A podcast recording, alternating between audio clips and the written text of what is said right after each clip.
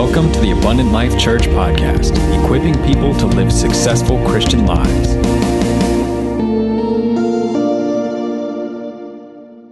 John chapter 16, if you have your Bibles today, John chapter 16.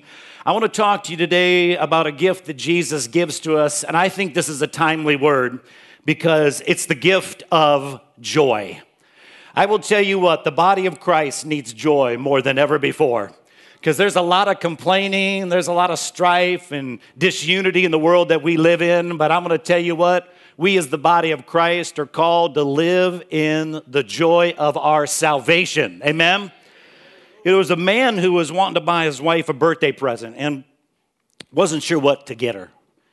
So he made his way to the mall, still couldn't decide. He walked into the department store. He was going by the cosmetic counter, and as he was going by, he thought, you know, what? I, I want to get my wife some perfume.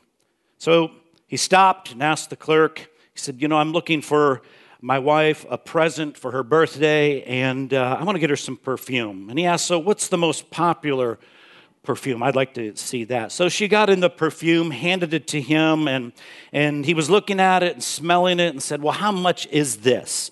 And she said, oh, It's $125. And he said, Well, that's a little bit much. Do you have something that's a little bit less?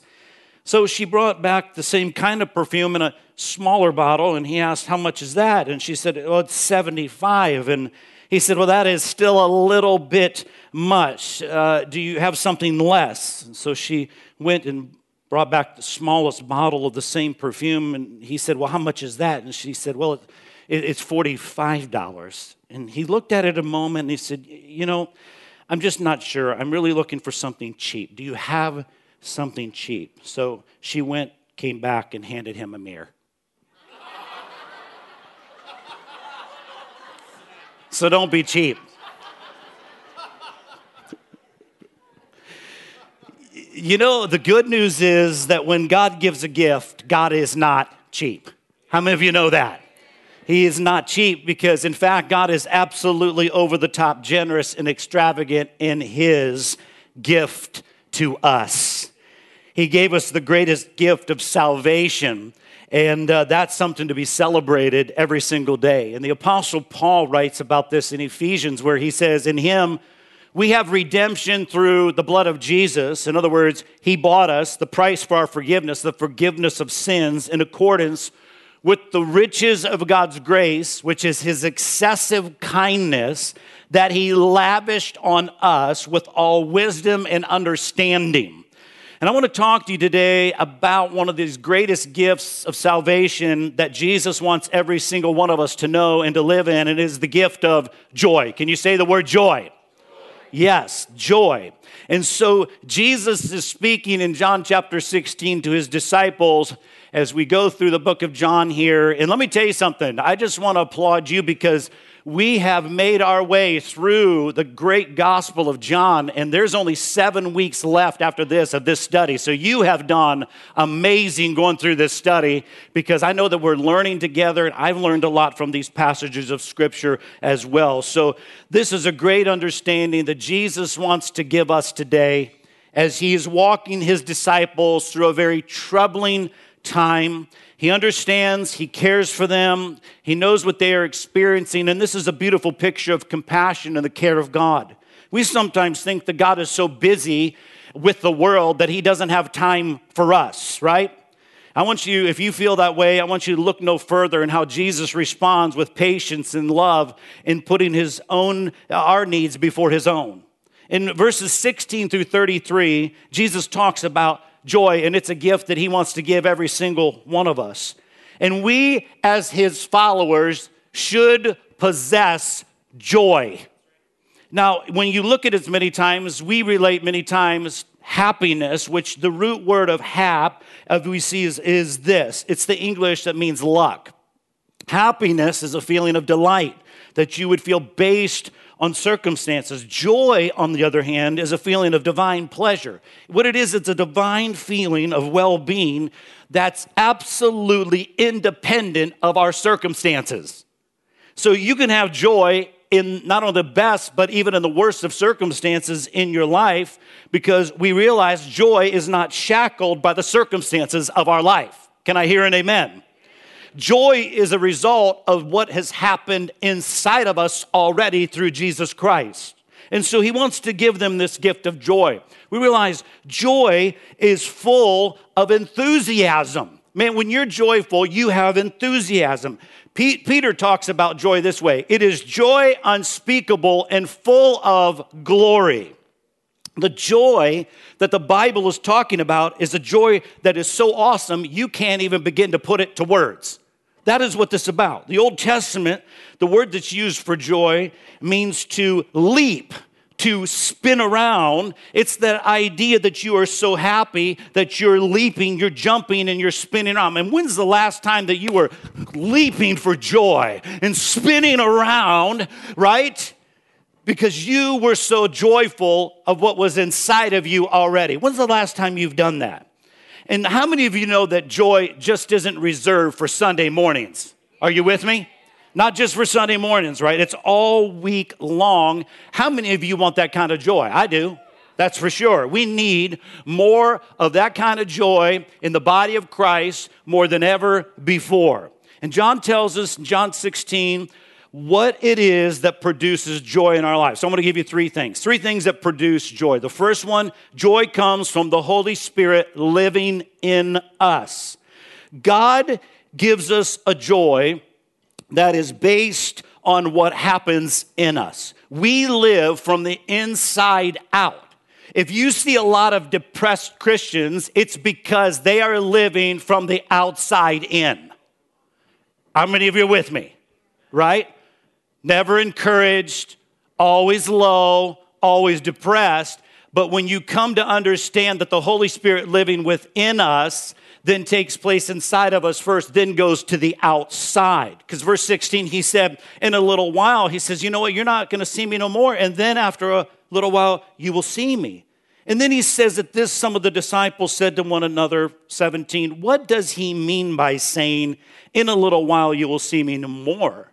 Then after a little while, you will see me. And because I am going to the Father, they kept asking, What does he mean by a little while?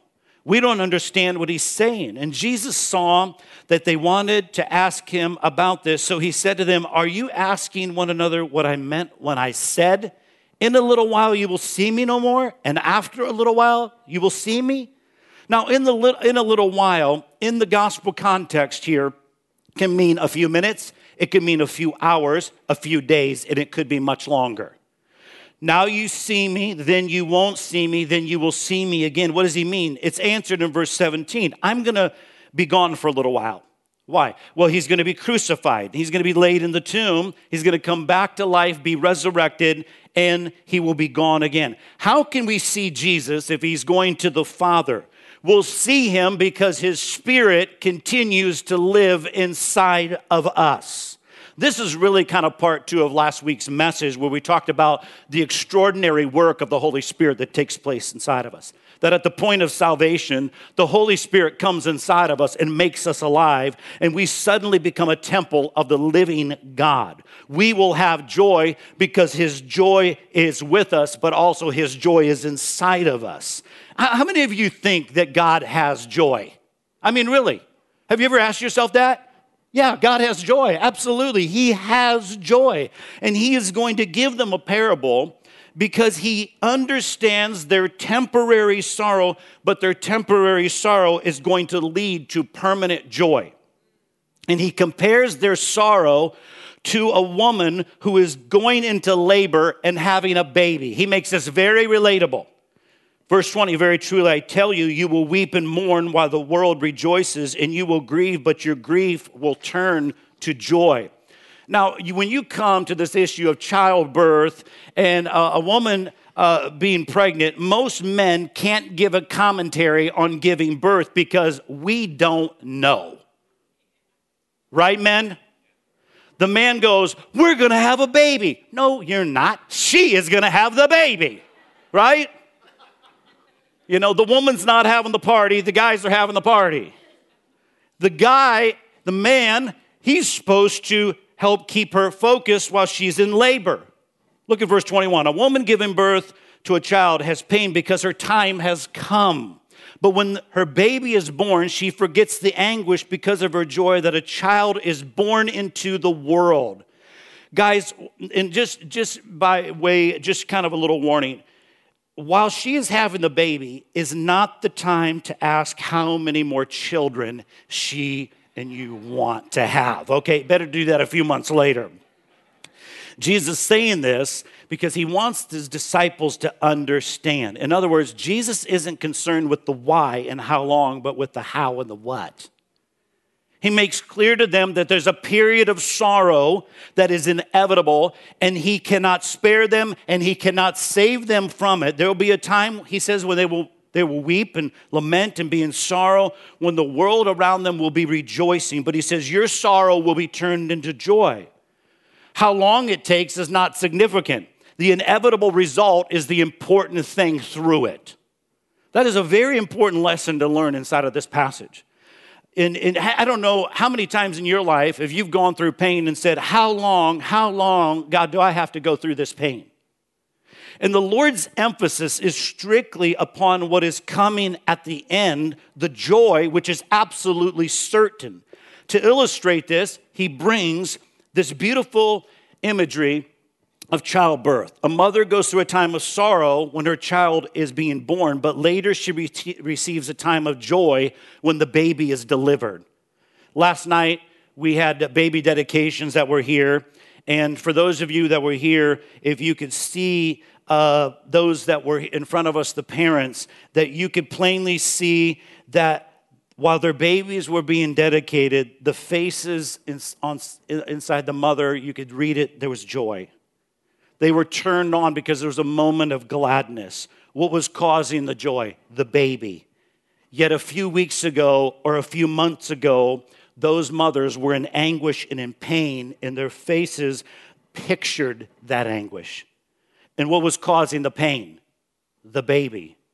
In other words, the same thing which caused the sorrow would later be, would be the cause of joy. I want you to understand this. That is different than what you and I usually think. Most of us assume that our sorrow is going to be replaced by joy. But the promise of Jesus is this the very thing which caused the sorrow is also going to be the cause of joy. That is the revelation of one of the great principles which marks the authentic Christian life. One of the ways by which our Lord works in each of our lives today. He takes the very thing which causes us heartache and sorrow and turns that into a cause of joy. That is remarkable. And God doesn't care how long it takes. We do, but He doesn't. He is anxious only for the increase of joy. And that joy will come from within you. It, it, will, it will not be due to the circumstances. And as Jesus made it clear all along, it will be due to the presence of the Holy Spirit that is within you. Verse 22 So with you, now is your time of grief, but I will see you again, and you will rejoice, and no one will take away your joy. No one can take the joy that God has given to you? Well, he made me mad. She made me mad. No one can take away the joy of what God gives you, even if somebody has made you mad. Life is tough, but nobody can take away the joy of the Lord inside of your life, right? Because He is the source of joy because of your salvation. That makes it the constant in your life, no matter what is happening, right? It's because of the Holy Spirit inside of you. Number two, second thing, joy comes from answered prayer. This is really amazing. Isn't it wonderful that God answers your prayer? And if you believe that, can I hear an amen? amen? I am. Verse 23, he talks about this. In that day, you will no longer ask me anything. What have they done as disciples up to this point? They've asked him everything. He's been right there. He's taken care of their needs. He's done every, the things that they need, even before they even ask for it. Jesus could always be trusted to supply it. Very truly, he's saying, This is big news. Very truly. I tell you, my Father will give you whatever you ask in my name. In verse 24, until now, you've not asked anything in my name. They didn't have to because he was right there. ask and you will receive, and your joy will be complete. Answered prayer results in fullness of joy. It's not that most people's prayer go unanswered, it's because most people's prayer go unasked. There's a lot of people who never receive from God anything because they never asked Him for it. The process which leads to that kind of joy is a trustful prayer, a resting upon God in the time of your need. That is why our Lord has underscored this for the third time. The key, of course, is in my name. That's what he's saying. Ask in my name. In my name means at least three things I want to break down very quickly. That's a big ask. I want to tell you that. Three things. In my name means first asking in line with our Lord's objectives. To ask in anyone's name means to ask as though you were that person. That, that means you, were to, you and I are called to ask in prayer what Jesus would want, what he is after, and not for our own desires. It's asking how Jesus would be asking if he were in your situation today. Prayer is a means by which God does through you what he wants, and it's a very necessary part of the process that you pray. James tells us this You have not because you what? You ask not. You have not because you ask not. Prayer is an integral part of the process. You must ask. But James also says you ask and do not receive because you ask wrongly. Why? Because you want to consume it on all of your pa- passions and your own desires. Rather, it's to be the objective God has in your life every day. To pray in Jesus' name means also an acceptance of the process by which God works, in which Jesus relied upon. That process, as we know, there's a process. There's the cross, there's the resurrection, a cross which represents the end, the hopelessness of everything else, and a resurrection beyond it, beyond that could possibly that we could even try to anticipate. That is the way that God works. He is a God of resurrection power. That is why God often pushes us to our limits before He answers our prayer. You ever found that to be true? I sure have. We cry out, Lord, why don't you answer? If you could just step in and all this tragedy which is occurring, but God sometimes doesn't stop tragedy. He is a master of brinkmanship. He pushes us right to the brink, sometimes over the brink, in order to what appears to be absolutely hopeless condition from our point of view. He may restore the whole thing, and He will in His time. This is the kind of God that we have you can expect him to act this way because this is what he says in Isaiah 55 For my thoughts are not your thoughts, neither are your ways my ways, says the Lord. The third element of praying in Jesus' name is to pray in dependence upon his performance, upon his activity. And here it is, verse 25 though I've been speaking figuratively, a time is coming when I will no longer use this kind of language, but I will tell you plainly about the Father. In that day, you will ask in my name, and I'm not saying that I will ask the Father on your behalf. God is God who is great enough to hear all of our prayers as we pray simultaneously and personal enough to know where you are at and I'm at and what we need. And He's personal enough today to answer every single prayer that we pray in alignment with His Word. That, to me, is amazing. Verse 27 No, the Father Himself loves you because you have loved me and have believed I came from God. The Father Himself loves you. God doesn't like you or just like you, He loves you. The word love verse 27 is not agape that we normally look at and see. It's phileo. Philadelphia, the city of brotherly love. It is that family love. We're going to see what kind of love they have today because there's two in state rivalries, right? There's the Eagles against the Steelers. And uh, Philadelphians have a strange way of showing brotherly love sometimes, but. You know, this is the type of love that your children and my children will get that they will truly love each other as siblings after the age of 25. How many know what I'm talking about, right? But uh, we look at this. He likes being with you and doing life with you and that will change your prayer life, really. Third thing, joy comes from knowing that God is in control. Do you know what robs many believers of joy? It's this sense that I have to know what is happening and what God is doing in the midst of it all. Right? I've got to know, I've got to know, I've got to know. What will happen, neither of these contribute to our peace, and they will not increase our joy. You and I cannot handle the whys and whats. Joy comes in resting in God's care for us. Verse 28 I came from the Father and into the world. Now I'm leaving the world and going back to the Father.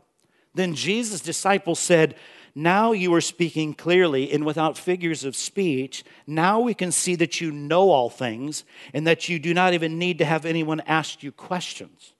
This makes us believe that you came from God. Do you now believe? Jesus replied, that a time is coming, in fact, has come, when you will be scattered, each to your own home. You will leave me all alone, yet I am not alone, for my Father is with me. I have told you these things so that in me you may have peace. In this world you will have trouble, but take heart because I've overcome the world.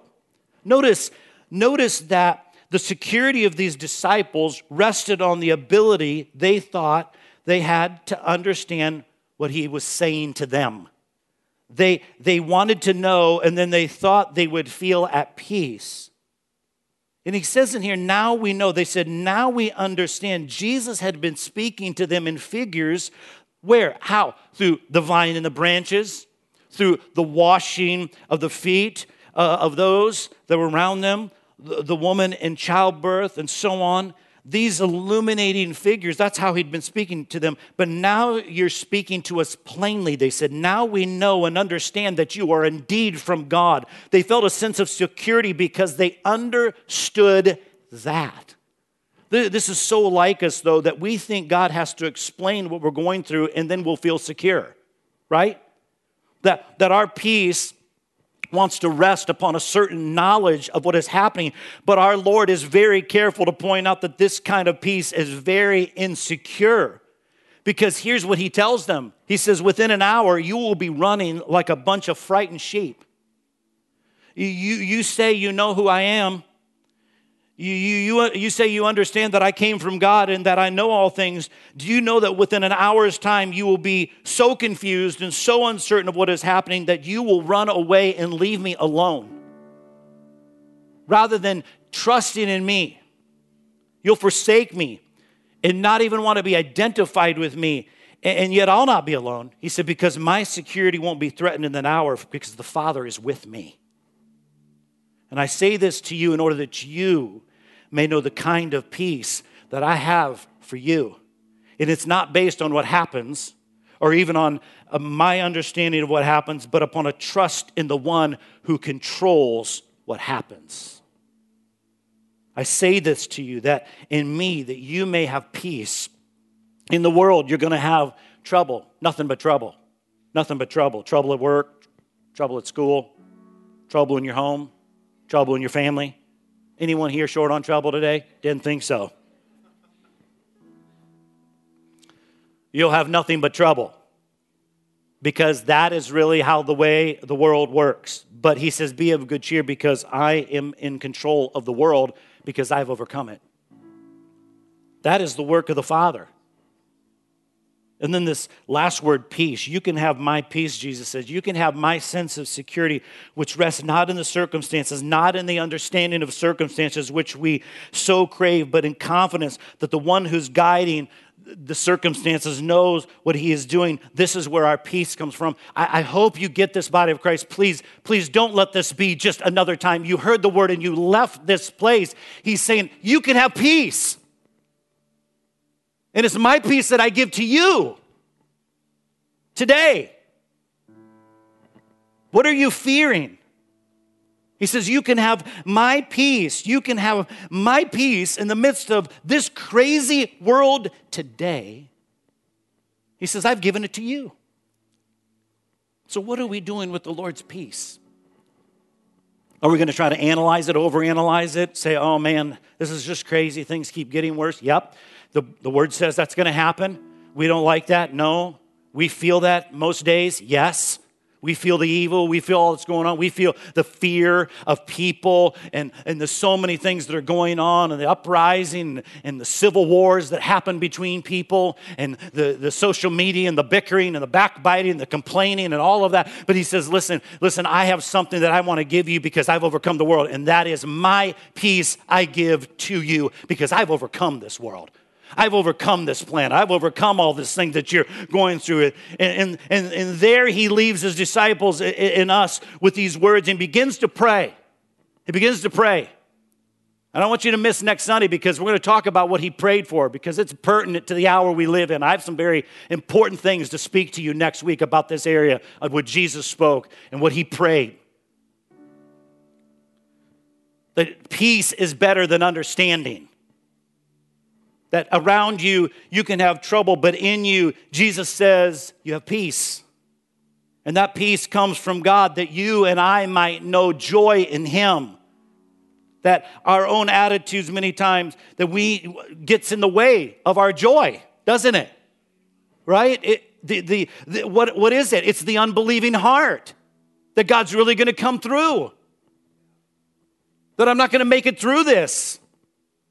But oh my God, look at this election, all this backbite, oh my goodness, and all of this. Oh, and we get our eyes on the wrong things, and, and, and it takes away our joy, a spirit of discontentment that I'm, I'm never content. And it robs us of our joy. You know? All of these things strife, uh, disunity around us, uh, things that are going on, we allow get inside of us. God says, I provided my Holy Spirit to live within you. And that spirit is a spirit of joy that you would rest on my salvation in these days more than in your understanding as men and women. But you just trust me we don't have to let this world rob us of the gift that God has given to us, and it is an absolute gift of joy that He's proclaimed over us, church. We need to rise above this in this hour.